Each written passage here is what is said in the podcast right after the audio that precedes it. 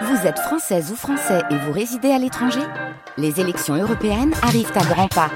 Rendez-vous le dimanche 9 juin pour élire les représentants français au Parlement européen.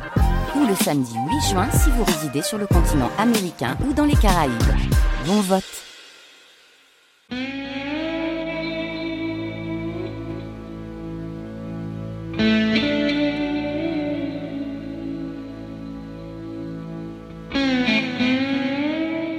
Les nuits de France Culture, 1h, 6h du matin.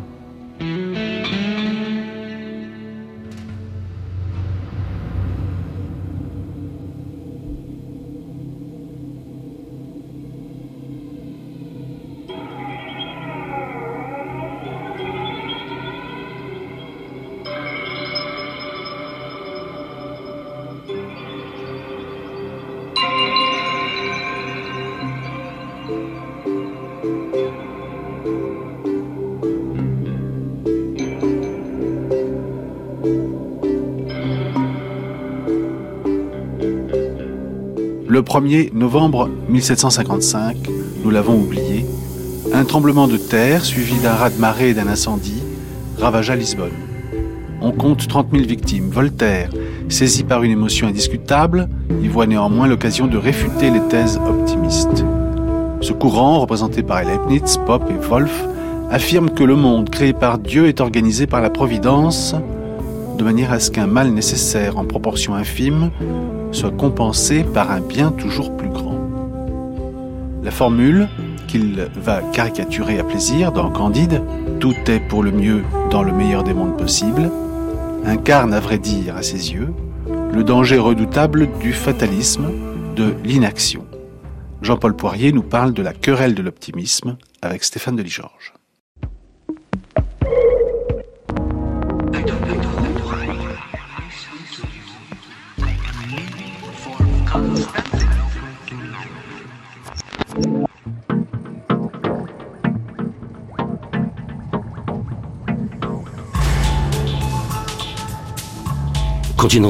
Bonjour à toutes, bonjour à tous.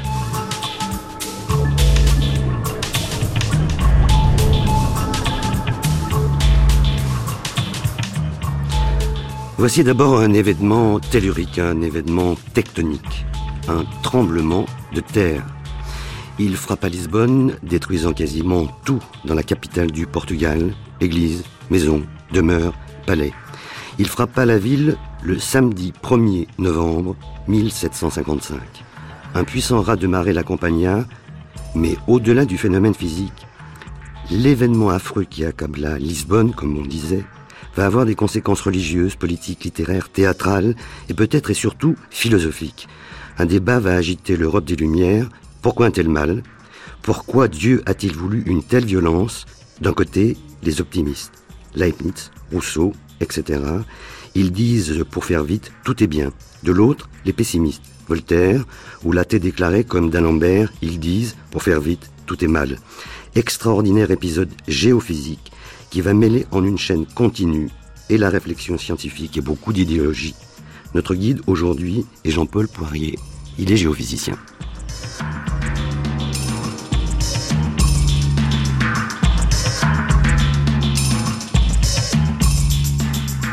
Bonjour Jean-Paul Poirier. Bonjour. Alors vous avez été un, évidemment, et vous continuez à l'être bien sûr, un géophysicien actif, mais vous avez, et c'est pas l'ordinaire des scientifiques, vous avez fait euh, œuvre d'historien. Vous avez écrit un précédent ouvrage avec une collègue italienne euh, qui euh, portait grosso modo sur les grands événements catastrophiques de l'Antiquité. Euh, ou de périodes éloignées. Et voilà que vous êtes penché sur cette catastrophe de Lisbonne. Alors, euh, question d'ordre général, pourquoi ce goût euh, puisque votre dernier ouvrage, qui s'appelle La catastrophe de l'île de Lisbonne, est un ouvrage qui est extraordinairement documenté, on va dire érudit même. Pourquoi cette curiosité? Eh bien, bon, d'abord, je crois, bon, j'ai fait des études classiques, il m'en est resté un goût pour la littérature et pour l'histoire. Et puis, depuis quand même plus de 25 ans, je me suis intéressé à la sismicité historique. Et c'est ce qui m'a amené à écrire ce précédent ouvrage euh, qui s'appelait Quand la Terre tremblait, qui parle un peu des tremblements de terre dans l'Antiquité, au Moyen Âge. Et puis, euh, bon, bien, le 2006, c'est 150 ans après, le, 250 ans après le tremblement de terre de Lisbonne, et euh, j'avais des choses dans mes tiroirs, et il m'a semblé à peu près euh, euh de bonnes euh, bonne politique de d'écrire cet ouvrage-là, qui m'a pris euh, quand même euh, pratiquement deux ans de recherche. On peut comprendre. Mais qui était tout à fait intéressante. Quand on voit jusqu'où vous avez été, voire même vous avez été traduire certains textes dont on parlera, des textes importants d'ailleurs, dont on parlera bientôt. Est-ce qu'on peut, juste pour peut-être donner rapidement quelques exemples, parmi les... Vous parlez de sismicité ancienne, quelles sont peut-être les, les deux catastrophes qui, qui euh, euh, sont marquantes ou vous ont marqué en tout cas comme historien concernant euh, l'Antiquité Je dirais qu'il y en a deux en Grèce. La Grèce était évidemment un pays extraordinairement sismique et euh, il y a eu le tremblement de terre de Sparte en 464 avant Jésus-Christ qui a beaucoup intéressé les historiens, Thucydide entre autres. Et puis le tremblement de terre, accompagné d'un raz-de-marée, qui a euh, dévasté les petites villes de les villes de Éliké et Boura dans le Péloponnèse. C'était en 373 avant Jésus-Christ. Et donc ça, ces deux tremblements de terre-là ont fait beaucoup parler les historiens et même les visiteurs, après les touristes qui passaient dans ces endroits-là, qui pensaient retrouver des traces. Euh, Posania en parle, par exemple. Alors bien sûr, autour de cet événement qu'on va détailler, euh, euh, la chose est intéressante parce que on va obligatoirement parler d'interprétation actuelle, on va parler évidemment des avancées de, euh, la science qui s'occupe des tremblements de terre. Mais là encore, euh, comme je le disais rapidement dans ce petit avant-propos, euh, tout va être mêlé, tout formidablement entremêlé, on pourrait dire. Alors on peut peut-être commencer bah, par le début, c'est-à-dire qu'on va s'imaginer à Lisbonne. C'est le jour d'une fête religieuse importante. C'est au tout début du mois de novembre, c'est presque au mi-temps du XVIIIe siècle, 1755. Et qu'est-ce qui survient? Eh bien là, nous avons, énormément de témoignages qui sont plus ou moins fiables, mais il y en a certains qui sont très fiables. En particulier celui d'un jeune homme qui était un, tout à fait distingué, intéressé aux arts, aux lettres et aux sciences, euh, qui était le fils d'un négociant euh, de Bayonne qui était établi au Portugal et d'une mère portugaise. Euh, ce jeune homme a, était correspondant du journal étranger, qui était le journal euh, euh dont le directeur était Fréron, euh, l'ennemi intime de Voltaire. Oui. Et euh, il lui a écrit dès très peu de temps après le tremblement de terre pour lui raconter. Et puis l'autre témoin, tout est tout aussi important, un autre, c'était l'ambassadeur de France. Euh, à Lisbonne, dont on peut consulter les dépêches euh, aux archives du ministère des Affaires étrangères. Et euh, d'après ces deux témoignages et beaucoup d'autres en plus, ce qui s'est passé, bah, c'était il était 9h40 du matin. Beaucoup de gens étaient à la messe, pas tous, parce qu'il y avait des, offices toute la matinée, bien sûr. Euh, L'ambassadeur de France, lui, était encore dans son lit. Il s'est sauvé en pantoufles et en robe de chambre. Bon, le, ce jeune homme-là, euh, Petgache, a décrit très minutieusement ce qui s'est passé. Il a donné la, la température, le, la pression atmosphérique, et il a décrit les phases successives du tremblement de terre. Le point important, c'est que d'abord, ça a commencé comme un roulement. Beaucoup de gens, beaucoup de témoins disent comme c'est comme si un carrosse, un lourd carrosse, était passé dans la rue. Oui, à six chevaux. Ah oui. Et puis, tiré par six et chevaux. puis, et puis, il y a eu les, les trois chocs successifs. Le, deuxième choc a été terrible. Et à ce moment-là, euh, le point on ne voyait plus rien. Parce que tous les, tous les bâtiments qui s'écroulaient faisaient une telle poussière qu'on ne voyait plus rien. Et puis le troisième choc est arrivé. Alors à ce moment-là, bon, c'était la panique générale. Les gens étaient dans la rue, euh, euh, poussaient des, hurlements, euh, euh, criaient, priaient. Bon. Et euh, certains ont essayé de se réfugier euh, sur l'eau, sur le Tage. Et que, quand la terre tremble, peut-être que sur l'eau, ça sera plus sûr. Et à ce moment, et peu de temps après, peut-être une demi-heure après, est arrivé le raz de marée. Bon, alors le raz de marée, en fait, à Lisbonne, n'a pas été si dramatique que ça. L'eau est entrée peut-être de 200-300 mètres dans la ville, dans les parties basses. Mais euh, ça a créé une impression tout à fait désastreuse. Dans le sud du Portugal, été beaucoup plus grave. Et puis, euh, et puis les feux euh, qui étaient allumés dans les maisons, qui étaient des maisons, beaucoup de, de petites maisons, pas, pas des palais, euh, les, feux se sont communiqués aux poutres, aux matières inflammables. Les églises étaient illuminées à giorno, donc il y avait aussi là des cierges partout. Et un incendie a, fait ravager toute la ville. En fait, il y avait un vent violent qui, en plus, était là. ce qui a fait dire, ce qui a fait dire à Petgaf, les quatre éléments se sont ligués. Eh oui. Il y avait la terre qui tremblait, l'eau qui arrivait, le feu et, le vent.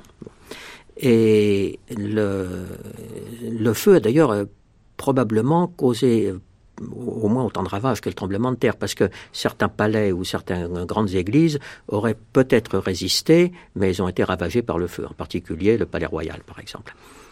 C'est une ville importante, en tout cas euh, elle, elle, est euh, en situation commerciale très importante avec les Anglais, qui s'y comportent d'ailleurs un petit peu comme, comme maîtres chez eux.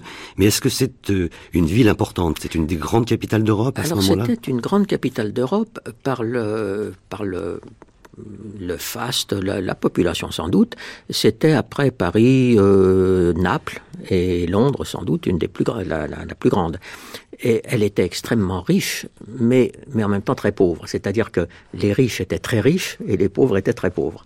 Euh, c'était quasiment une ville du tiers-monde du, du, point de vue euh, de, de l'ensemble de la ville, générale, la population générale. Cependant, il y avait un luxe extraordinaire, excessif, diront certains, dans les églises et les palais de la noblesse. Et, et, et c'était un port extrêmement actif avec les, les communications avec le Brésil en particulier, mais euh, cette activité profitait surtout aux Anglais qui avaient des, un traité commercial euh, inégal. Très avantageux. Euh, très avantageux. D'ailleurs, comme ils ont fait euh, très souvent, comme ils ont fait en Inde. C'était le, le avait, les, les Anglais avaient le monopole de l'importation au Portugal des textiles de Manchester. Bon, et donc ça, c'était euh, la balance commerciale du Portugal était absolument négative. Oui. Et puis un, un, double traité, c'est-à-dire que euh, ils recevaient de l'or, mais euh, les Anglais, et surtout, donc, ils avaient, on va presque dire charitablement, accepté que le vin portugais soit moins taxé euh, euh, et petit euh, coup de pied de l'âne. Comme ça, ça permettait de taxer de façon supérieure le fameux claret. Le Bordeaux. De Bordeaux. Alors voilà la situation. Est-ce qu'on peut, on a une idée parce que vous dites que les statistiques n'étaient pas vraiment tenues à jour concernant la population. Donc est-ce qu'on a quand même une idée de, de, de l'importance en termes démographiques Il y avait peut-être, je comme ça. Enfin, les, chiffres, évidemment, sont très sujets à caution. Je dirais peut-être 150 000 habitants, hein, ce qui était quand même une grande ville pour l'époque. Oui. Et là, euh, tout va être démoli. C'est-à-dire que les édifices religieux qui étaient nombreux vont tomber bas, euh, les palais vont être mis à mal, oui. Peut-être avec quelques circonstances euh, heureuses pour le Palais Royal. Ben, le Palais Royal euh, a été ravagé par l'incendie. Il a été complètement. Alors le roi n'était pas là, il était dans sa maison, dans son palais de campagne à Belém, mais il n'a pas. Et le, la... ce qui s'est passé, c'est que le, Lisbonne, qui est une très belle ville, est construite euh, à la fois sur des collines euh, rocheuses qui sont très escarpées. Il faut il y a des, des, funiculaires maintenant pour y arriver. Et puis il y a toute la partie centrale qu'on appelle la Baixa, qui veut dire la, la partie basse, qui était dans, dans le lit d'un ancien d'un ancien affluent du Tage. Et là, c'était construit sur des alluvions. C'est la partie basse, et c'est elle qui a énormément souffert. Bon, euh, le reste a souffert aussi, mais la partie basse a été, d'ailleurs c'est celle qui a été complètement rasée, reconstruite, et qu'on peut voir maintenant euh, construite en damier. Euh, mais le reste a beaucoup souffert, mais néanmoins, sans doute un petit peu moins. Oui. Vous dites que les Portugais, les Lisboètes étaient très fiers de leur quai en belle pierre, et que ce quai du port a disparu. Oui. Alors là, il y a eu des témoignages très contradictoire. Il semble, euh, de l'impression des témoins, il semblerait que le quai a, disparu d'un coup. Alors, euh, bien entendu, on a dit il s'est englouti, la terre s'est ouverte, le Tave, c'est, il s'est englouti dans le Tave. En fait, ce qui est possible qu'il se soit passé, mais ça c'est une conjecture, c'est qu'il y a eu, euh, comme à cet endroit-là, euh, des, des, alluvions, des sédiments, et qu'il y a eu euh, gorgée d'eau une liquéfaction du sol, ce qu'on appelle, ce que les sismologues appellent une liquéfaction du sol, c'est-à-dire que le sol n'a plus de, de vertu portante. Et il n'est plus, il, n'est plus solide, en quelque sorte, et donc les bâtiments s'enfoncent dedans. Et il est tout à fait vraisemblable que ce quai de pierre, qui était très beau et très lourd, et, a disparu dans, dans, dans, le fond du Tage, comme ça, il, il s'est écroulé. Alors, deux questions euh, maintenant. Euh, est-ce qu'il y a eu des, des précédents, peut-être pas aussi forts ou aussi marquants, euh, concernant cet endroit qui est sous le risque d'une d'une zone sismique? On verra dans plus de détails après. donc, y a-t-il eu un antécédent historique d'une telle catastrophe Oui, absolument, et même plusieurs. Plusieurs. il y a eu, d'abord, il y avait de temps en temps des petits tremblements de terre, mais sans, sans trop d'importance. Il y a eu un grand tremblement de terre en 1531 en 1531, la, Lisbonne a été en grande partie détruite, mais elle était loin d'avoir une, aussi grande importance à l'époque. Mais euh, certains ont pensé que le tremblement de terre de 1531 avait été euh, aussi important pratiquement. Mais euh, il est évident que les, dégâts étaient moindres parce que la capitale était, était beaucoup moins, beaucoup moins importante. Il y en a eu un autre en 1309. Et c'est ce qui a permis à ce jeune, ce jeune homme, Pedgaf, dont j'avais parlé tout à l'heure, ce témoin, de, dans un ouvrage très astucieux, de dire, eh bien voilà, 1309, 1531, 1755, ça fait en gros à peu près 220 ans à chaque fois. Eh bien, Moi, eh bien, moi, je vais vous dire, je ne serais pas étonné, ça va paraître stupide à beaucoup, mais bon, je vais vous dire, je crois qu'il y aura un grand tremblement de terre au Portugal vers 1970, 80, euh, par là.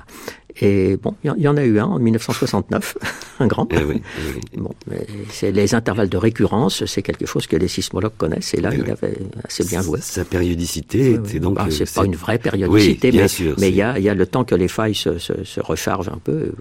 Est-ce que ça a été suivi de plusieurs euh, euh, secousses, euh, répliques Oh oui, oui, il y a eu des répliques et il y en a eu beaucoup. Et il y a eu, il y a eu une réplique en particulier assez forte le 9 décembre. Et il s'est trouvé que le 9 décembre, il y a eu un tremblement de terre dans le Valais qui n'avait absolument aucun rapport. Dans le Valais suisse. Dans le Valais suisse, qui n'avait aucun rapport. Et, et, ça, ça a contribué à donner l'impression que le tremblement de terre de Lisbonne avait été ressenti dans, dans toute l'Europe, euh, parmi d'autres d'autres raisons. Et oui, il y a eu beaucoup de, et il y a eu des, des répliques probablement jusque, enfin pendant pendant quatre ou cinq ans. Hein. Et tout le monde était sous, sous la terreur de ce point de vue d'ailleurs. Ah, certainement. Parce que euh, tout le monde était dans une inquiétude absolument permanente. Hein. Ben, certainement. Et ils habitaient dans des baraques en bois. Euh, mm. Même le, le, roi habitait dans un palais en bois. Et c'est devenu, c'était devenu même un peu la mode pour la noblesse de se construire des palais en bois. Euh, assez luxueux d'ailleurs. Quoi. Et donc, une, une, partie importante aussi de la population s'est retirée loin de Lisbonne, vivant sous des tentes, euh, pour... Euh, se prémunir d'une certaine manière contre cette angoisse et, un danger qui pouvait être à nouveau de retour. Ben bien sûr, parce que d'une part, comme ça se passe maintenant chaque fois qu'il y a des grands tremblements de terre, bon, il y avait euh, un certain nombre d'habitations qui étaient détruites et celles-là n'en parlons pas, mais celles qui n'étaient pas détruites étaient très fragiles et, fragilisées. Et donc, euh, une secousse ultérieure pouvait parfaitement les, les, faire écrouler. Donc, c'était dangereux de retourner, en particulier dans, dans les, enfin, pratiquement partout en ville. Alors, euh, Jean-Paul Poirier, est-ce que, euh, parce que ça c'est une chose que je ne connaissais évidemment pas et, et que, qui, qui, est certainement mal ou pas connue du public, c'est que comme on peut parler de la catastrophe, euh, du désastre de Lisbonne, d'une certaine manière on peut parler aussi du désastre de Marrakech. Ah oui oui, bien sûr. Le, on, sait... Ils sont contemporains, évidemment. Hein. Tout à fait, parce que le, le tremblement de terre, l'épicentre du tremblement de terre était en mer à, à peu près à égale distance de la côte marocaine et de la côte portugaise. Et donc le Maroc a beaucoup souffert. Euh, on en a un peu moins parlé à l'époque parce que c'était pas une capitale européenne, mais euh, Marrakech, il y a eu des dépêches quand même, ça c'est su, hein. Euh, ça, n'est pas tombé dans l'oubli total, même à l'époque. Marrakech, Fès ont été très très détruites. Alors il y a eu des, on trouve dans les textes des, comptes rendus absolument apocalyptiques qui ne, qui sont, qu'il faut évidemment prendre avec beaucoup de précautions. Mais les gens ont l'impression qu'il y a eu, il y a certainement eu des grands glissements de terrain qui ont fait disparaître des, des villages dont on a pensé qu'ils étaient engloutis. Bon. Il y a eu le raz-de-marée qui a été très fort là aussi. Bon, et alors bien sûr, il y a eu par exemple une caravane qui a été complètement qui se promenait sur la plage et qui a été complètement emmenée. Enfin, il y a eu évidemment probablement moins de dégâts du au, du au raz-de-marée parce que c'était un petit peu plus loin de la mer, mais, euh, mais il y a eu beaucoup de dégâts au Maroc, oui, certainement, oui. Alors dans les dimensions euh, du spectacle de désolation, euh, et de façon analogue comme on l'a vu récemment, avec l'immense tsunami euh, de, asiatique, évidemment, des, des embarcations ont été rejeté à terre. Absolument, projeté à l'intérieur de la terre, oui. euh, loin à terre. Ça, c'est, il y a eu des choses comme ça d'ailleurs en Espagne du Sud aussi, dans le Portugal du Sud, à Cadix, qui a été qui a été très touché par le par le raz de marée. Il y a eu à peu près 10 mètres. À Lisbonne, c'était de l'ordre, on pense de l'ordre de 4-5 mètres de haut, de haut, ce qui est déjà pas mal. Et à, à Cadix, ça a été de l'ordre de la dizaine de mètres. Donc c'était quand même un mur d'eau là qui arrive sur la ville. Eh oui. Jean-Louis Poirier Jean-Paul Poirier, pardon, euh, on peut peut-être arriver à des considérations maintenant euh, de, de sciences actuelles. Donc, euh, ce, qui se passe, évidemment la confrontation entre deux plaques qui provoquent et organisent, cette, en particulier le raz-de-marée, bon, le tremblement de terre, bien évidemment, qui est un déplacement d'ondes dans, dans, le solide, on peut dire, pour aller rapidement, et vous allez me corriger, et puis aussi une modification très très forte de la colonne d'eau qui est au-dessus du mouvement euh, tellurique profond et qui euh, engendre ces vagues gigantesques absolument déferlantes. D'ailleurs, euh, il a fallu plus de dix heures pour que euh, on ressente cette vague en Martinique. Ah oui, bien elle sûr, a traversé ça, toute l'Atlantique. Elle a traversé l'Atlantique. Oui. Elle, a, elle est même, on en a ressenti un petit peu même sur les côtes du nord, les côtes du nord de l'Europe, un petit peu. Euh, bon, il est clair que là, euh, étant donné que l'épicentre était en mer et que c'était un très grand tremblement de terre, le raz-de-marée était inévitable. Oui. Est-ce que on, peut le caractériser, c'est-à-dire que euh, est-ce que c'est euh, deux failles qui glissent contre l'autre, qui sont dans une confrontation, et aussi euh, question auxiliaire mais importante, euh, il, fais, il a fait quelle intensité, ce qui n'est pas la même chose, comme vous l'expliquez, que la magnitude. Alors, le, euh, bon, le problème, c'est qu'il s'est passé en mer. Donc, c'est beaucoup plus difficile d'identifier la, faille qui a été active. Et en fait, il y a encore des controverses à ce sujet. Euh, la zone tecton tectoniquement n'est pas très simple non plus. Il y a la zone de fracture des Açores, il y a, il y a une zone de subduction qui était vers le, vers le détroit de Gibraltar, ancienne. Bon, alors, certains euh, prétendent avoir trouver la faille active euh, euh, du côté du banc de Goringe, euh, toujours dans l'Atlantique. D'autres le voient un peu plus à l'est. Bon, euh, finalement, le problème n'est pas n'est pas réglé parce que quand c'est à terre, les, les sismotectoniciens expérimentés peuvent parfaitement retrouver les traces des failles. Là, c'est beaucoup plus difficile. Euh, quant au, euh, quant au raz de marée, il est clair que là, il a été important.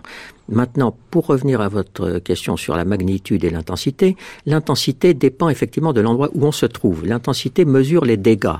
Euh, c'est une façon de, de, donner une valeur quantitative au, à l'importance, disons, euh, humaine, économique euh, du, du, tremblement de terre. Elle a 12 degrés Alors, il y a 12 degrés qui sont donnés en chiffres romains. Oui. Bon, et, Ça vient d'un italien. Hein, qui te... voilà, de Mercalli, de, au départ. Voilà, Alors maintenant, il a été plus ou moins modifié pour tenir compte de la qualité des constructions, mais enfin, c'est du détail.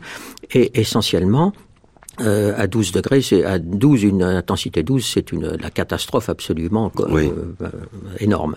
Euh, à 2, c'est les lustres qui bougent. Oh, à peine 3, oui, 3, 3, les lustres bougent. À 8, les les tours les tours les les les, les clochers, les minarets commencent à tomber.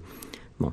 Euh, à 7, c'est les cheminées qui tombent simplement. Bon, Ah, bon. Mm. Et, et, donc au fur et à mesure, c'est alors dans le centre de la partie la plus touchée de Lisbonne, ça a été probablement 10, ce qui est quand même très fort.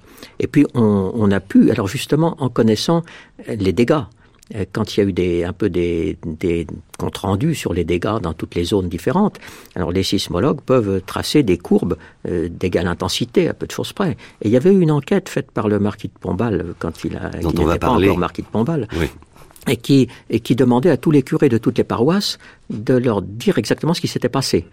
Et donc là, on, euh, les, on, a retrouvé ces documents dans les archives et, et, des sismologues portugais ont pu établir une carte des, de l'intensité. Donc c'était 10 au maximum, 9 dans une grande partie de Lisbonne, ce qui est déjà considérable. Mais euh, la magnitude, c'est un autre problème, parce que la magnitude dépend C'est une caractéristique intrinsèque du tremblement de terre. C'est lié à son énergie, etc. Et là, euh, eh bien, quand on n'est pas... Euh, quand on n'a pas de sismogramme, quand on n'a pas de, quand c'est pas moderne, eh bien, tout ce qu'on peut faire, c'est d'essayer d'évaluer. Bon, euh, en, avec des, des, relations empiriques entre l'intensité maximum, la magnitude, etc.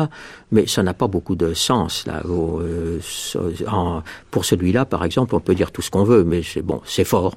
Oui. Bon, mais voilà. La petite parenthèse, euh, euh Jean-Paul Poirier, vous êtes agacé quand euh, on donne comme information euh, magnitude 7,9 sur l'échelle de Richter, parlant donc de, de tremblement de terre aujourd'hui là, il y a, il y a une, oui, hein, une, petite bon, imprécision, hein, non, mais parce que, le moins. Hein. Parce que les, quand on parle d'un très grand tremblement de terre, comme de, de 8 ou 9 ou 9 et demi, comme on en a parlé récemment, euh, il est clair que ça, ce n'est pas du tout l'échelle de Richter. Les sismologues, d'ailleurs, ne le disent pas. Ils disent magnitude pour pas expliquer le détail. Mais l'échelle de Richter était une échelle locale pour la Californie, pour des tremblements de terre qui ne, qui ne sont pas, euh, qui sont pas des, des, des, monstres, qui ne sont oui. pas énormes. Autrement, euh, elle sature très vite. Donc, euh, des tremblements de terre beaucoup plus énergiques pourraient avoir, euh, en gros, la même intensité, la même magnitude Richter, ce qui n'est pas le cas. Donc, dans la plupart des grands tremblements de terre, si on me dire un tremblement de terre de magnitude 6 Richter, bon, très bien. Magnitude 8 ou 9 Richter, ça n'a plus beaucoup de sens. Oui, donc s'abstenir, d'une certaine façon. Est-ce qu'on a une idée euh, du nombre de victimes parce qu'il y a plusieurs chiffres qui roulent, 40 000, 20 000.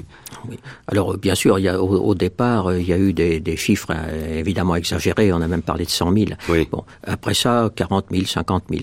L'ambassadeur de France, euh, qui était un homme qui avait qui, qui avait la tête sur les épaules, a, a, regardé tout ça et il a commencé à estimer. Il a dit oh, il y en a sûrement pas plus de 20 000. Et puis puis peut-être 12 000. Et puis quelques quelques jours après, dans ses dépêches au ministère des Affaires étrangères, il disait bon ben je tiens d'après mes chiffres, il y en a probablement euh, de l'ordre de, de l'ordre de 12 000 par là. Et les estimations modernes qui sont faites avec, euh, comme on sait, avec ce qu'on a, euh, les estimations modernes tournent autour de ça. C'est de l'ordre de, de 10 000 probablement. Alors, Emmanuel Lemire au studio 158 nous accompagne en direct pour nous faire entendre un très grand poème que je vous laisse découvrir. Ô malheureux mortel, ô terre déplorable, ô de tous les mortels assemblage effroyable, d'inutiles douleurs éternel entretien, philosophe trompé, qui criait tout est bien. Accourez, contemplez ces ruines affreuses, ces débris, ces lambeaux, ces cendres malheureuses, ces femmes, ces enfants l'un sur l'autre entassés, sous ces marbres rompus, ces membres dispersés, Cent mille infortunés que la terre dévore, qui, sanglants, déchirés, et palpitants encore, enterrés sous leur toit, terminent sans secours, dans l'horreur des tourments, leur lamentable jour. Aux cris demi-formés de leurs voix expirantes, au spectacle effrayant de leurs cendres fumantes, direz-vous, c'est l'effet des éternelles lois qui, d'un Dieu libre et bon, nécessite le choix? Direz-vous, en voyant cet amas de victimes, Dieu s'est vengé, leur mort est le prix de leur crime. Quel crime? Quelle faute ont commis ces enfants sur le sein maternel écrasé et sanglant? Lisbonne, qui n'est plus, eut-elle plus de vices que Londres, que Paris, plongé dans les délices? Lisbonne est abîmée, et l'on danse à Paris. Tranquilles spectateurs, intrépides esprits, de vos frères mourants contemplant les naufrages, vous recherchez en paix les causes des orages. Mais du sort ennemi quand vous sentez les coups, devenu plus humain, vous pleurez, comme nous. Croyez-moi, quand la terre entr'ouvre ses abîmes, ma plainte est innocente et mes cris légitimes.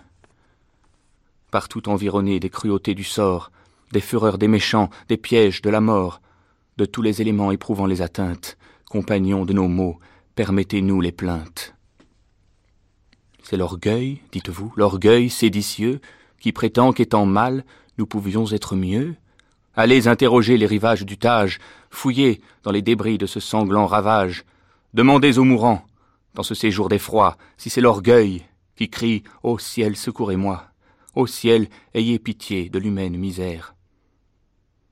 Tout est bien, dites-vous, et tout est nécessaire. Quoi, l'univers entier, sans ce gouffre infernal, sans engloutir Lisbonne, eût-il été plus mal? Êtes-vous assuré que la cause éternelle qui fait tout, qui sait tout, qui créa tout pour elle, ne pouvait nous jeter dans ces tristes climats sans former des volcans allumés sous nos pas? Borneriez-vous ainsi la suprême puissance? Lui défendriez-vous d'exercer sa clémence? L'éternel artisan n'a-t-il pas dans ses mains des moyens infinis tout prêts pour ses desseins? Je désire humblement, sans offenser mon maître, que ce gouffre enflammé de soufre et de salpêtre eût allumé ses feux dans le fond des déserts. Je respecte mon Dieu, mais j'aime l'univers. Quand l'homme ose gémir d'un fléau si terrible, il n'est point orgueilleux, hélas, il est sensible. Poème sur le désastre de Lisbonne, ou examen de cet axiome, tout est bien. Jean-Paul Poirier, c'est c'est bien envoyé, hein, c'est un tout à fait. C'est un beau texte parce que c'est un beau texte. On dira quelques mots sur des vers de Mirliton puisque ça produit beaucoup de poésie qui n'ont évidemment pas ce niveau-là. Hein, qui n'ont pas ce niveau-là. Alors, euh, il y a une chose qui est euh, intéressante, c'est qu'il va y avoir euh, des observations, comme par exemple près d'Aix-en-Provence, un bassin qui d'un seul coup, aux yeux des observateurs, se met à euh, voir son eau pencher d'un côté, l'équilibre plan qui était donc euh, normal euh, est modifié, et puis connaître un autre mouvement en retour, verser son eau par l'autre bord, du couchant au levant, dit l'observateur. On, on, va voir aussi des mouvements dans le lac Léman. Qu'est-ce à dire Donc, est-ce que ce sont des observations qui sont exactes alors, lié à cette catastrophe de Lisbonne ou pas? Alors oui, les observations sont tout à fait exactes parce qu'il y en a eu dans toute l'Europe. celui d'Aix-en-Provence, enfin du voisinage d'Aix dont vous parlez, a été, c'était une lettre qui a été envoyée euh, par euh, un correspondant à, l'Académie des sciences, qui a été lue en séance. Euh, il y en a eu des, énormément en Angleterre, en, en Allemagne. Euh, le, Frédéric II a, vu, euh, enfin pas de ses yeux vus, mais enfin il, a su que le lac de Templin, par exemple près de Berlin, avait fait le même genre de choses. C'est-à-dire que les eaux s'étaient portées tout d'un bord en obligeant les pêcheurs à, s'enfuir et puis repartir de l'autre côté, même jusqu'en Finlande. Donc là, c'est absolument euh, incontestable qu'il y a eu quelque chose. On ne pouvait pas le mettre en relation avec le tremblement de terre parce que ça s'est produit quasiment euh, instantanément au moment du tremblement de terre, et que la nouvelle du tremblement de terre a mis au moins 15 jours, 3 semaines pour parvenir dans, l'Europe, euh, souvent plus. Et, ça, ça les, gens n'ont pas compris, et ils, ils en ont, ils l'ont noté. Et puis ce n'est qu'après qu'on a mis ça en relation, en disant ben, c'était au même moment sans pour autant comprendre. Et c'est seulement au début du siècle, vers 1914, du siècle dernier, vers 1914, qu'un sismologue américain, Harry Reid, a, expliqué ça en disant non, non, c'est tout à fait correct. Et en fait, ce qui se passe, c'est que les tremblements de terre produisent des ondes, des ondes sonores en quelque sorte, mais de très grande longueur d'onde, euh, qui ne sont pas audibles euh, dans le sol. Et euh, pour les ondes de, disons, de, de fréquence plus grande que de l'ordre de la vingtaine de secondes, euh, elles peuvent mettre en, résonance euh, des pièces d'eau. Euh, les mouvements du sol sont imperceptibles. Au témoin. au témoin, on ne peut pas. Bien sûr, on les sent pas. Mais, mais, par contre, ça suffit pour, pour mettre en résonance, comme une balançoire, les eaux d'un lac, à condition que les dimensions du lac soient appropriées. Bon. Et comme il y a tout un spectre d'ondes de, surface, ce sont les ondes de surface, eh ben c'est un certain nombre de, pièces d'eau peuvent être mis en. Alors ça se met en, oscillation, en balancement, qui fait balancer tout d'un bloc l'eau, comme quand on transporte une, une tasse et puis qu'elle balance, que l'eau balance d'un bord sur l'autre, et puis ça se calme. Et donc ça c'était tout à fait notable et tout à fait incompréhensible pour les témoins, mais c'est tout à fait exact bah, la chose à nos yeux serait tout à fait incompréhensible si on n'avait pas l'explication du mécanisme aussi. Si on voyait ces eaux bouger. Vous avez un exemple plus récent d'ailleurs. Oui, il y a hein, celui de, de, de Izmit, le tremblement de terre de 1999. Alors là, oui. Alors là, il y a eu euh, quelque chose qui est, c'est, c'est un problème de, du régime des eaux, là, des sources. Alors qui s'est produit également euh, euh, pour le tremblement de terre de Lisbonne, par exemple des sources thermales. La source de Teplitz en, en Tchécoslovaquie s'est arrêtée, puis tout d'un coup est repartie avec un débit plus fort, et puis elle était toute rouge. Bon, ça, il y a eu ça dans beaucoup d'endroits, en fait, en Europe. Bien qu'on ne ressentait toujours rien eh oui, de, part eh de oui. secousse. Eh bien, pour le tremblement de terre d'Izmit, des, sismologues allemands euh, de Potsdam, ont, qui avaient instrumenté des puits euh, certains sur le long de la faille en Turquie, eh bien, au moment du tremblement de terre, ils l'avaient pas fait exprès, mais enfin, au moment du tremblement de terre, ils ont noté que euh, à 1300 ou 1400 kilomètres de, de l'épicentre, c'est-à-dire de la Turquie tout à fait occidentale, euh, le débit de la, de la source a augmenté de 25% et sa composition chimique a changé. Donc ça, c'est un phénomène également documenté, dont on n'a pas une explication extraordinairement convaincante pour l'instant, mais oui. enfin qui est, qui, est, qui est là. C'est en Arménie? Euh, non, c'est encore en Turquie. Encore en Turquie, parce qu'il y a eu un puits artésien qui est monté aussi. Oui, oui, mais oui. Non, non, Là encore, avec, euh, avec 25% de plus de, de, de, volume d'eau. Et on ne sait encore pas exactement. Non, il y a des explications, mais enfin, euh, il y en aura peut-être d'autres encore. Alors, il y a euh, évidemment beaucoup d'auteurs, il y en a des sérieux, et en particulier, euh, il y en a un qui est très sérieux comme à l'habitude, c'est Emmanuel Kant. Et vous avez euh, poussé euh, l'érudition à traduire un de ces textes qui est euh, encore inédit, sauf dans ma traduction qui a été publiée dans une revue, concernant donc un texte euh, sur euh, la physique des tremblements de terre euh, proposée par le grand philosophe. Oui, parce que Kant, ce qu'on n'oublie pas, c'est que Kant était un, homme de science également. On en parle beaucoup parce qu'il avait proposé un système de, de nébuleuses présolaires un petit peu comme, comme Laplace, et il s'intéressait à la géographie, à la géographie physique, il s'intéressait aux tremblements de terre, et, et, dès, et ça c'était une œuvre un peu de jeunesse, et, et, dès 1756, il avait publié un petit opuscule qui faisait le point un peu sur ce tremblement de terre en expliquant d'abord ce qui s'était passé dans différents endroits et en, donnant les raisons telles que les savants les voyaient à l'époque. Alors c'est pas plus sot que ce que disait tout le monde à l'époque, y compris les plus grands, hein. mais euh, ça, redit à peu près les mêmes choses, c'est-à-dire qu'ils pensaient, comme Buffon par exemple, que euh, euh, y avait des, des dans des cavernes souterraines, il y avait des matières inflammables qui fermentaient et puis qui, qui finissaient par exploser, ce qui faisait des gaz, et les gaz, en essayant de sortir, faisaient trembler la terre. Euh, alors il expliquait comme ça que, que, ça pouvait aller très loin. Il comprenait que comme ça s'était passé en mer, il comprenait que la colonne d'eau avait monté. Et là, il expliquait assez bien le phénomène du raz-de-marée. Euh, donc voilà, et c'était un ouvrage scientifique pour l'époque parfaitement respectable. Alors euh, deux situations. Euh, D'abord, bon, unanimement partagé les grands feux avec des, des, explosions consécutives, mais euh, vous, vous parlez de, de Mitchell. Ah oui. Euh, donc il y avait deux doctrines. La première, c'était euh, euh, beaucoup de nitre, des, matières de ce type-là.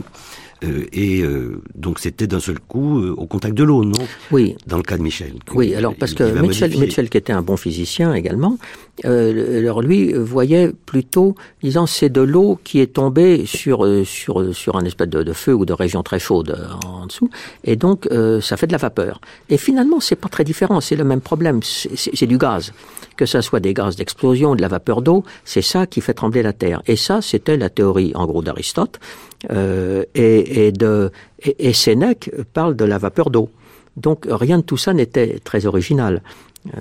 Et tout le monde a vu, alors euh, tout le monde a vu ou a expliqué euh, des feux parce que généralement euh, lors d'un tremblement de terre, on peut, on peut voir ce que vous appelez des sources de sable Mais quant à voir euh, d'un seul coup des foyers immenses sortant des entrailles de la terre, vous dites que c'était un vrai topos mais oui, littéraire. Hein. Mais oui, parce que parce que il, les gens mettent toutes les théories qui étaient en l'air mettaient en relation, bien entendu, les volcans et les tremblements de terre.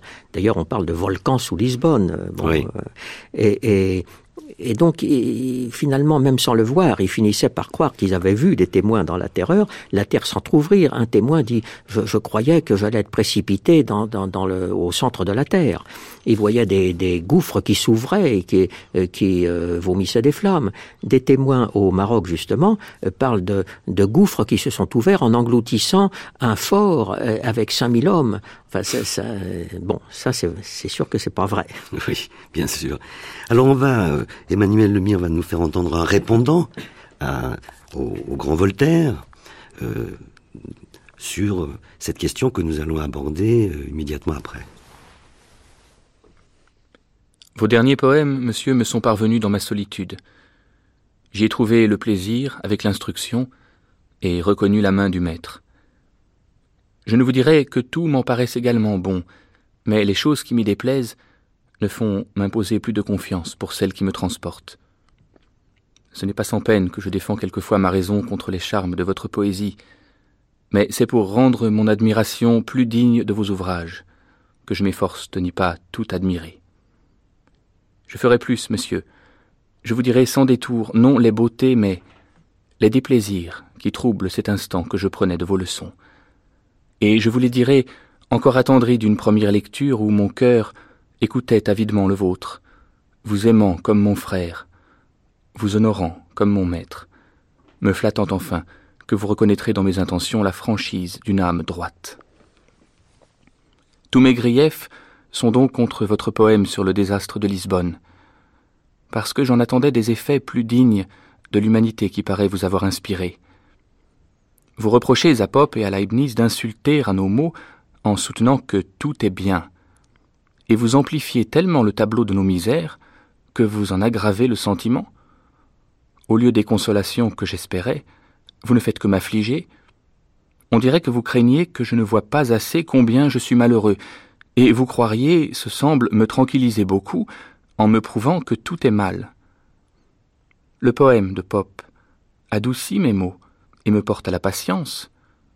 Le vôtre aigrit mes peines, m'excite au murmure et mot en tout, hors d'une espérance ébranlée, il me réduit au désespoir. Dans cette étrange opposition qui règne entre ce que vous établissez et ce que j'éprouve, calmez la perplexité qui m'agite et dites-moi qui s'abuse, du sentiment ou raison. Homme, prends patience, me disent Pope et Leibniz, tes mots sont un effet nécessaire de ta nature et de la constitution de cet univers. L'être éternel et bienfaisant qui te gouverne eût voulu t'en garantir, de toutes les économies possibles, il a choisi celle qui réunissait le moins de mal et le plus de bien. Ou, s'il n'a pas mieux fait, c'est qu'il ne pouvait mieux faire. Que me dit maintenant votre poème? Souffre à jamais, malheureux. S'il est un Dieu qui t'ait créé, sans doute est-il tout-puissant. Il pouvait prévenir tous tes maux. N'espère donc jamais qu'il finisse, car on ne saurait voir pourquoi tu existes si ce n'est pour souffrir et mourir. Je ne sais ce qu'une pareille doctrine peut avoir de plus consolant que l'optimisme et que la fatalité même. Si l'embarras de l'origine du mal vous forçait d'altérer quelqu'une des perfections de Dieu, pourquoi vouloir justifier sa puissance aux dépens de sa bonté S'il faut choisir entre deux erreurs, j'aime encore mieux la première. Lettre à Voltaire de Jean-Jacques Rousseau, le 18 août 1756. Belle langue, à tout le ah, moins. très belle langue. Alors dans ce dans cette lettre, euh, qui est une très très longue lettre, très argumentée, euh, évidemment, euh, la manière qu'a de qu'a Rousseau de présenter sa position et de dire après tout, les hommes n'ont qu'à pas faire des grandes villes, ils n'ont qu'à vivre de manière isolée, en famille, dans la situation de nature, et comme ça, eh bien ils souffriront pas du, désastre de Lisbonne. Oui, bien sûr. Alors l'argument de Rousseau est double. D'une part, dans ce passage que nous venons d'entendre, il se plaint que euh, Voltaire, le, point de vue de Voltaire le désespère, alors que Voltaire a exactement la même critique. Il dit euh, l'optimisme est désespérant, parce que si nous sommes dans le meilleur des mondes possibles, alors qu'attendre de mieux et comme il n'est pas si bien que ça, euh, bon. Le, point, euh, l'autre point auquel arrive Rousseau dans sa lettre, c'est de dire, en gros, ça me fait penser toujours, je, dis ça en m'amusant un petit peu à, la proposition de, d'Alphonse Allais de construire les villes à la campagne. Et si, si, les, si les gens n'avaient pas construit des villes euh, en s'accumulant là, eh bien, il dit d'ailleurs, bon, eh bien, euh, ça serait euh, s'ils habitaient dans les campagnes avec euh, des, des, habitations légères, euh, ils seraient revenus après la secousse aussi gais qu'auparavant, et puis voilà, il ne se serait rien passé. Alors bon, il est clair que Rousseau a raison quand il dit que l'accumulation dans les villes certainement est une cause de, désastres, et que là, euh, l'homme dans l'état de nature ne fait pas de ville. Bon, mais quand on regarde les tremblements de terre récents, au, à Sumatra, au Pakistan, où les gens, sinon vivent dans l'état de nature, mais vivent certainement euh, éparpillés dans les campagnes, dans des habitations euh, pour le moins légères, on s'aperçoit des cabanes, on s'aperçoit que c'est que, que c'est ça essentiellement. Ce sont ces gens-là qui ont souffert. Il n'y avait pas de grandes villes. Et ce sont effectivement le, nombre considérable de ravages. Donc, il est clair que, euh, que, bon, si un tremblement de terre frappe une grande ville, ça fait beaucoup de victimes, encore que maintenant, euh, S'il y a des constructions parasismiques, on s'est aperçu par exemple que, euh, que des, des grands gratte-ciel, pareil dans, dans certains endroits, non très bien construits, ont très bien résisté. Alors que dans, dans les campagnes, euh, au Pakistan, euh, bon, c'est le désastre et c'était pas une grande ville du tout. Donc là encore, il faut, il faut voir les choses avec peut-être un petit peu de recul. C'est étonnant que, en tout cas, une manifestation bien évidemment tellurique, donc un, un phénomène physique, mais euh, frappant de plein fouet une communauté humaine, ait eu de telles conséquences dans les débats philosophiques, dans les débats même métaphysiques, bien sûr, au XVIIIe siècle. La chose est, est, tout à fait singulière. Oui, mais euh, il faut bien voir aussi que, contrairement à ce qu'on pourrait penser, euh, ce n'est pas le tremblement de terre de Lisbonne qui a fait démarrer la querelle dite de l'optimisme. Oui. Euh, C'était déjà là depuis depuis le début, depuis Leibniz et depuis le, le, poème de Pope dont nous avons parlé. Ça l'a amplifié. Et ça l'a, c'est arrivé. Ça donné des arguments d'ailleurs aux deux camps, à vrai dire. Euh, mais euh, il faut bien voir que l'Académie des sciences et, et belles lettres de Berlin, de Frédéric II, avait donné un prix avait proposé comme sujet de prix euh, deux ans avant le tremblement de terre de Lisbonne euh, de, de, discuter l'optimisme. Et, le prix a été euh, attribué euh, au mois de juin 1755 euh, pour quelqu'un d'ailleurs qui n'était pas favorable à l'optimisme. Bon, mais euh, ce n'était c'était pas tombé du ciel.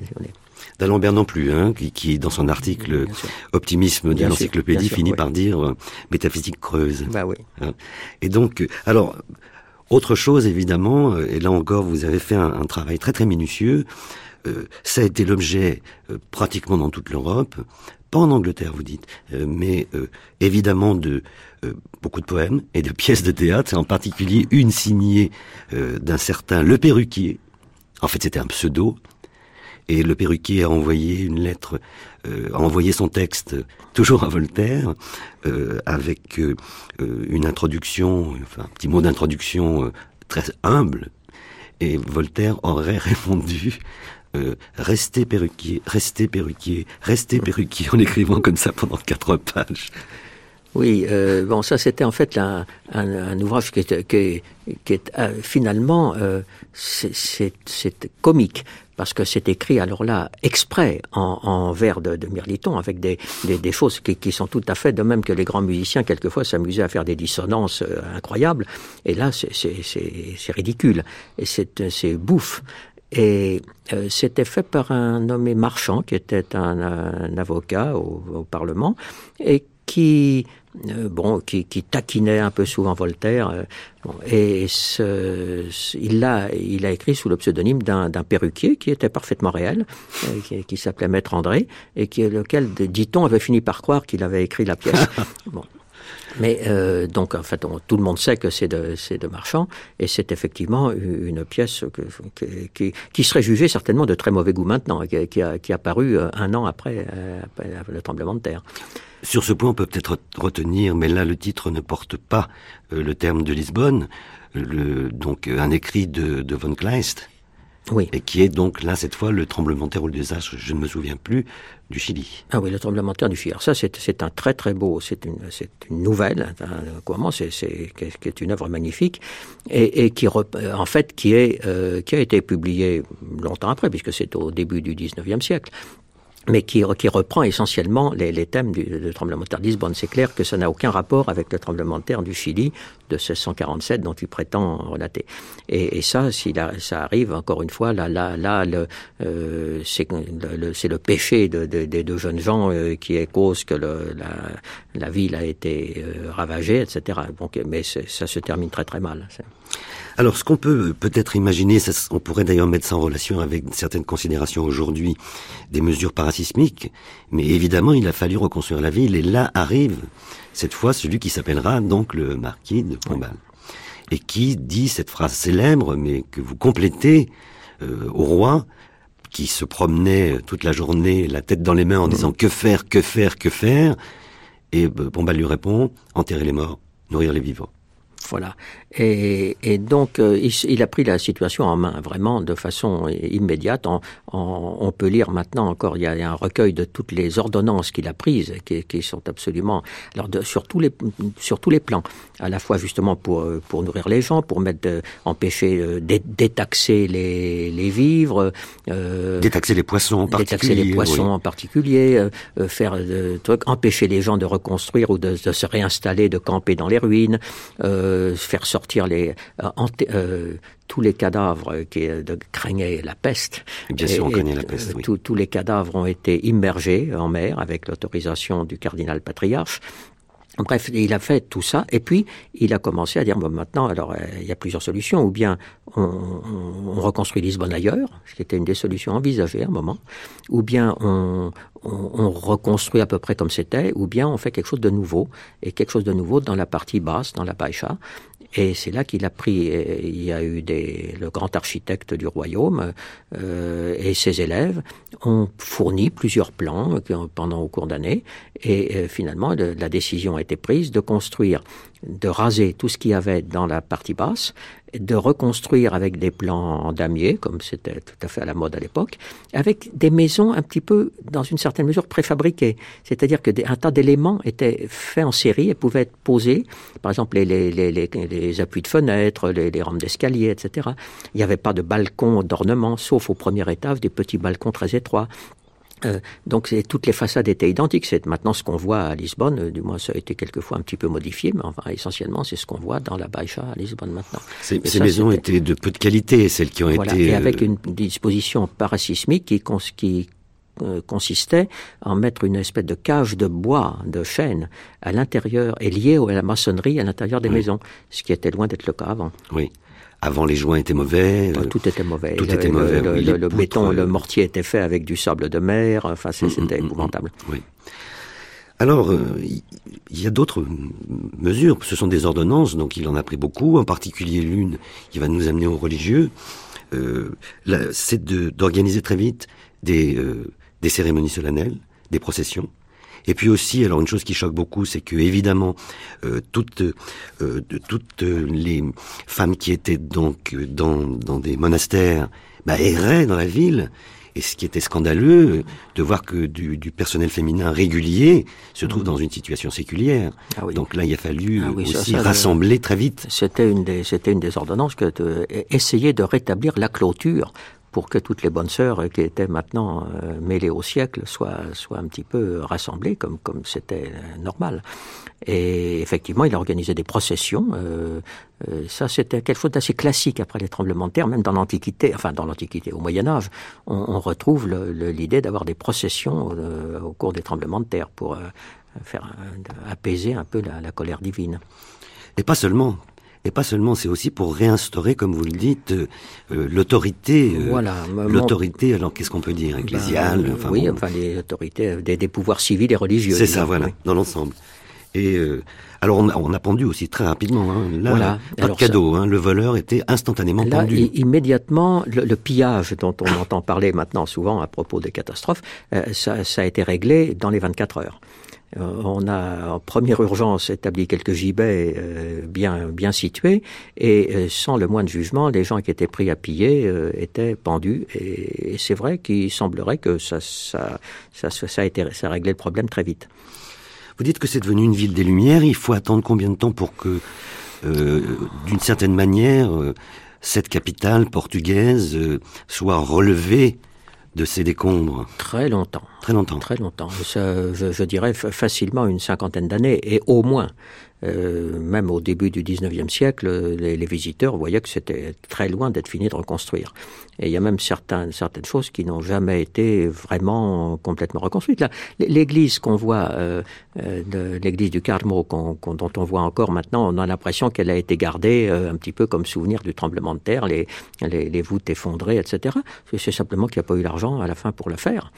Oui. C'est ce que dit Saramago. Oui. Alors ce, ce marquis de Pombal, euh, qui va avoir une autorité extraordinaire, va euh, aussi euh, prendre un certain nombre de décisions. là encore, c'est la suite, d'une certaine manière, de ce, désastre de Lisbonne, en s'attaquant de façon extrêmement ferme au pouvoir des jésuites. Ah oui, tout à fait. Là, il, n'aimait pas les jésuites euh, parce qu'ils étaient contre sa politique au Brésil en particulier, il, n'hésitait pas à le critiquer, et, et un, un des jésuites, le père Malagrida, qui était, euh, qui était confesseur du roi à un moment, et se, répandait en, en, imprécation en disant, euh, euh c'est d'abord il, il, le critiquait sur sa politique au Brésil, et puis euh, après, il avait écrit des sermons et un, un livre et qui disait voilà c'est la punition de, de, de, Dieu pour les péchés et maintenant il faut euh, il faut que la seule chose à faire c'est d'aller dans les maisons d'exercice c'est-à-dire faire des exercices spirituels pendant au moins 15 jours et puis euh, voilà de me demander pardon. Alors évidemment ça n'arrangeait pas du tout euh, ça n'arrangeait pas du tout le secrétaire d'État qui, qui voulait au contraire que les gens euh, d'abord ne s'en aillent pas, euh, commencent à faire des choses, à faire reconstruire, etc. Et donc euh, il a il l'a fait arrêter, il l'a fait euh, un peu exilé de l'autre côté du Tage. Et puis euh, et puis il s'est trouvé que trois ans après il l'a fait mettre en prison. Et puis trois ans après, quatre ans après le tremblement de terre, il y a eu un, un attentat contre le roi. Bon, un attentat manqué, et dont on a profité pour accuser euh, ce, ce, pauvre jésuite qui était devenu un peu vieux un peu fou. Euh, et, et, il a, alors, ça a permis de faire coup double, de décapiter la noblesse, la grande noblesse, euh, qui n'aimait pas euh, le secrétaire d'État, et, et de, de, de, de, de brûler euh, Malagrida. Ça a été le dernier autodafé, et non pas comme l'a dit Voltaire juste après le tremblement de terre, il n'y en a oui. pas eu, hein. mais euh, ça a été le dernier autodafé, brûlé Malagrida, et, et donc et finalement euh, interdire l'ordre des jésuites au Portugal. Et ça a été le premier pays européen à le faire. La France a suivi, puis l'Espagne, puis Naples, et puis finalement, euh, je crois que c'était en 1773, le, le, pape a fini par interdire euh, l'ordre des jésuites. Donc ça, ça a été, euh, ça a été une conséquence certainement parce que le, ce, cet ouvrage euh, avait fortement déplu. D'ailleurs, euh, il a continué à avoir du succès, même après la mort de Malagrida. Et il a fallu le dix ans après la mort de Malagrida, il a été brûlé en 1761. Et ben en 1771, le livre a été brûlé par ordre du bourreau. Donc il a, le livre avait survécu pendant longtemps, mais 15 ans après le tremblement de terre, il a fallu, il a fallu encore brûler le livre. Donc ce qui prouve l'importance qu'il avait. Comme votre livre est très complet, vous dites qu'il était né en, en Italie. Oui. Et qu'aux alentours de 1888, je crois, euh, on lui a fait oui. une statue. Ah bah oui, c'est sa ville natale. Il était né à Menaggio, sur le lac de Côme. Oui. Est-ce que ça a été important qu'il y ait ce marquis de Pombal euh, dans les réactions euh, face à ce désastre? Ah, probablement. Oui. C'était un homme ferme. Ah oui, c'est incontestable parce que euh, le, le, ce recueil des instructions qu'il a données de tous les ordres est, est quelque chose d'assez passionnant parce que euh, vraiment, euh, je, je, dis volontiers que c'est le plus beau monument à sa mémoire. Euh, parce que c'était, il était extrêmement autoritaire. Il a fait, il a fait périr dans les supplices justement toute une bonne partie de la noblesse. Enfin, c'était pas certainement pas quelqu'un de, de, très agréable, mais euh, mais la, les, toutes les mesures qu'il a prises au moment du tremblement de terre et après euh, prouvent vraiment euh, un homme, un homme d'État, quoi. Oui. Pas de doute. Alors évidemment, l'une des, des, dernières questions que l'on peut se, se poser, euh, Jean-Paul Poirier, puisque de toute façon, euh, lentement, euh, la plaque africaine heurte la plaque européenne, qu'est-ce qu'il en est d'un possible nouveau désastre de Lisbonne? Est-ce que bah, la probabilité est entière? Est-ce que ah, bien sûr et, on peut, je crois qu'une des une des rares règles qu'on peut qu'on peut donner, c'est que là où il y a eu ou quand il y a eu des tremblements de terre, il y en aura d'autres. Maintenant, on ne sait pas quand. Oui. Et on voilà. Donc, euh, il est il est tout à fait vraisemblable qu'il y aura d'autres tremblements de terre de, au même endroit, qui n'est pas encore bien défini. Mais, euh, mais quand euh, Bon, alors, cette idée d'intervalle de récurrence n'est pas sotte. Oui. Mais elle ne permet pas de faire des prédictions bien sérieuses qui intéresseraient les décideurs. Parce qu'on peut dire, oui, ben, c'est peut-être tous les 250 ans, tous les 200 ans, mais euh, allez non savoir. Il y a eu la même chose d'ailleurs, juste pour conclure, euh, euh, mais c'était cette fois au XVIe siècle, Berne, euh, Bâle, pardon, rasé par un tremblement de terre, et là encore, euh, où il y a eu un tremblement de terre, il pourra n'y en avoir. Oui, bien sûr, sauf que là, en fait, c'était en 1356, on n'a pas eu de grand tremblement de terre violent dans cet endroit-là de, depuis ce temps-là. Mais ça ne veut pas dire qu'il n'y en aura pas, c'est le faux Sérénan. Hein. Je vous remercie, Jean-Paul Poirier. À nouveau, le titre de votre ouvrage, Le tremblement de terre de Lisbonne, il est publié aux éditions Adil Jacob.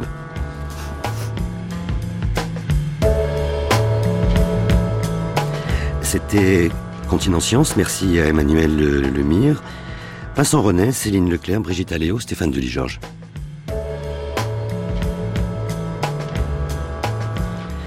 Si vous voulez nous écrire, si vous voulez nous réécouter, n'importe où, n'importe quand, reportez-vous au site internet franceculture.com. Une émission diffusée la première fois le 7 mars 2006.